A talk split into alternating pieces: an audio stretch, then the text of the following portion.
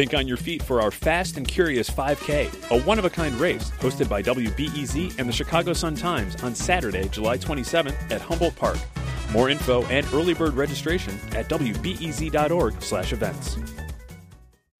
This is what Chinese cities usually look like this time of year. Thick smog blanketing the skyline. But this year there's something different in the air. You may have heard stories about how cities across the globe shut down due to COVID 19 are experiencing less air pollution. Beijing's residents have been enjoying some unusually fresh spring air. The smog's gone, the haze dispersed. India's extended lockdown has turned skies over New Delhi a rare shade of blue. From the Italian city of Milan, an unusually clear view of the Alps. This is the impact of six weeks of lockdown over Venice. Dan Weiss has heard these stories and seen photos of the vivid blue skies in Beijing or Los Angeles. He says it might be his imagination, but in the last several weeks, the Chicago air has looked clearer and smelled better. And it struck me that, you know, the last time when the skies would smell as sweet as they do could have been from way before the height of the industrial era of Chicago. So he wanted to know is the air in fact cleaner due to reduced traffic and industrial activity under Illinois' stay at home order? And if so, how far back in history would you have to go to find air this clean? We'll get to the second part of the question about history in a minute, but the first part, how clean is the air now, is extra urgent because COVID 19 is a respiratory disease and air pollution affects respiratory health. So, first off, scientists do confirm that Chicago in general is experiencing cleaner air due to the stay at home order. Here's Scott Collis, an atmospheric scientist at Argonne National Laboratory. The measurements which we are taking from space tell us that there is at the moment less pollution, less uh, gases in the atmosphere that we do not want that are coming out of the industries around Chicago. This gets complicated. For one thing, there are different kinds of pollution, and while some are clearly down, there's not enough data yet to say all types of pollution are showing a significant drop. But it's very clear that nitrogen dioxide, which is strongly correlated to smog, is quite a bit lower from where it's been in March and April in recent years. However, since a whole slew of environmental protections went into place in the 1970s, including the Clean Air Act, and due to the efforts of activists, Chicago's air quality has improved steadily for the last four decades. So even if it weren't for COVID 19, Collis suspects 2020 would have been Chicago's cleanest year in decades. Still need to crunch the numbers, but definitely. That's, that's a definite possibility.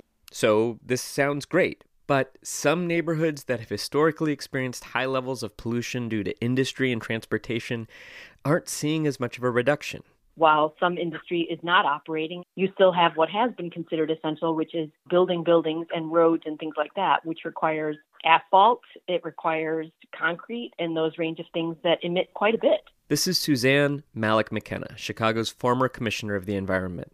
She also points out the definition of essential industries is broad, and many industrial companies in these areas have the discretion to continue to operate.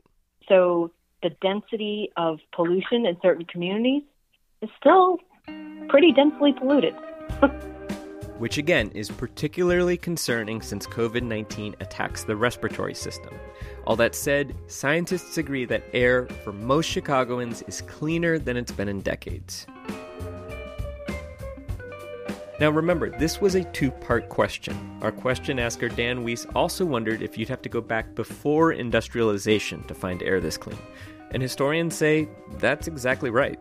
In fact, one early Chicago settler, Juliette Kinzie, documented a transformation of Chicago's air and skies over just a few decades. Juliette Kinzie indeed uses the word pristine to describe her first encounter with the coastline along Lake Michigan. This is historian Ann Keating. She says Kinzie grew up in Connecticut among noisy and dirty textile mills. She was taken with the beauty of Chicago when she moved here in 1834 with her husband. Shortly after arriving, she wrote about a trip to the forests a little north of Chicago, maybe Evanston or Wilmette today.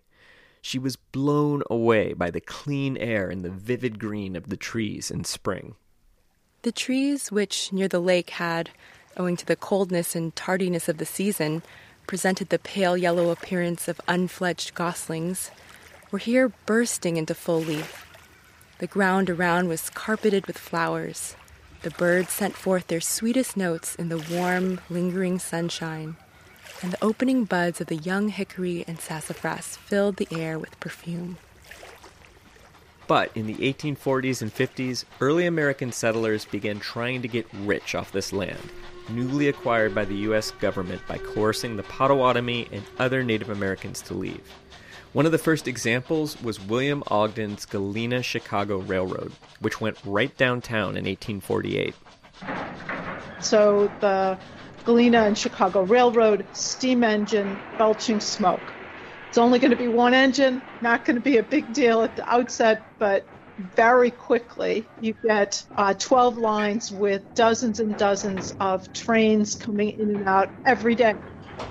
At the same time, Chicago got steamboats that produced smoke, grain elevators that spilled dust and chaff, and a handful of early factories along the river. So that by the late 1850s, before the Civil War, there are going to be parts of Chicago, particularly those hugging the river, you're going to have uh, both air and water pollution.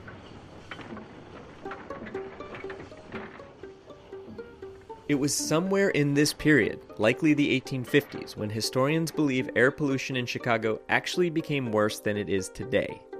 Getting dirtier and dirtier up into the 20th century and starting to improve by the 1970s when regulation takes off.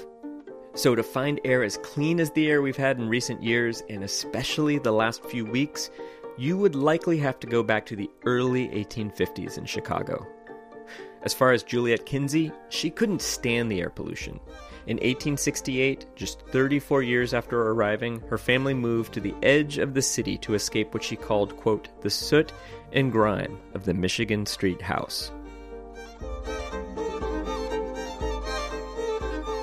This episode was reported by me with Isabel Carter, Linnea Dominic, and Mackenzie Crossan. Production by Stephen Jackson. Catherine Nagasawa was the voice of Juliette Kinzie music courtesy of Big Lazy. Support for Curious City comes from the Conant Family Foundation. I'm Jesse Dukes.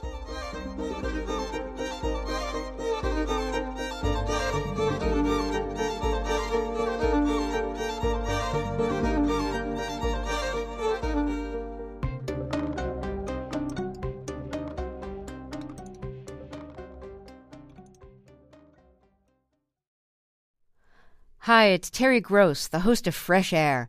We bring you in depth, long form interviews with actors, directors, musicians, authors, journalists, and more.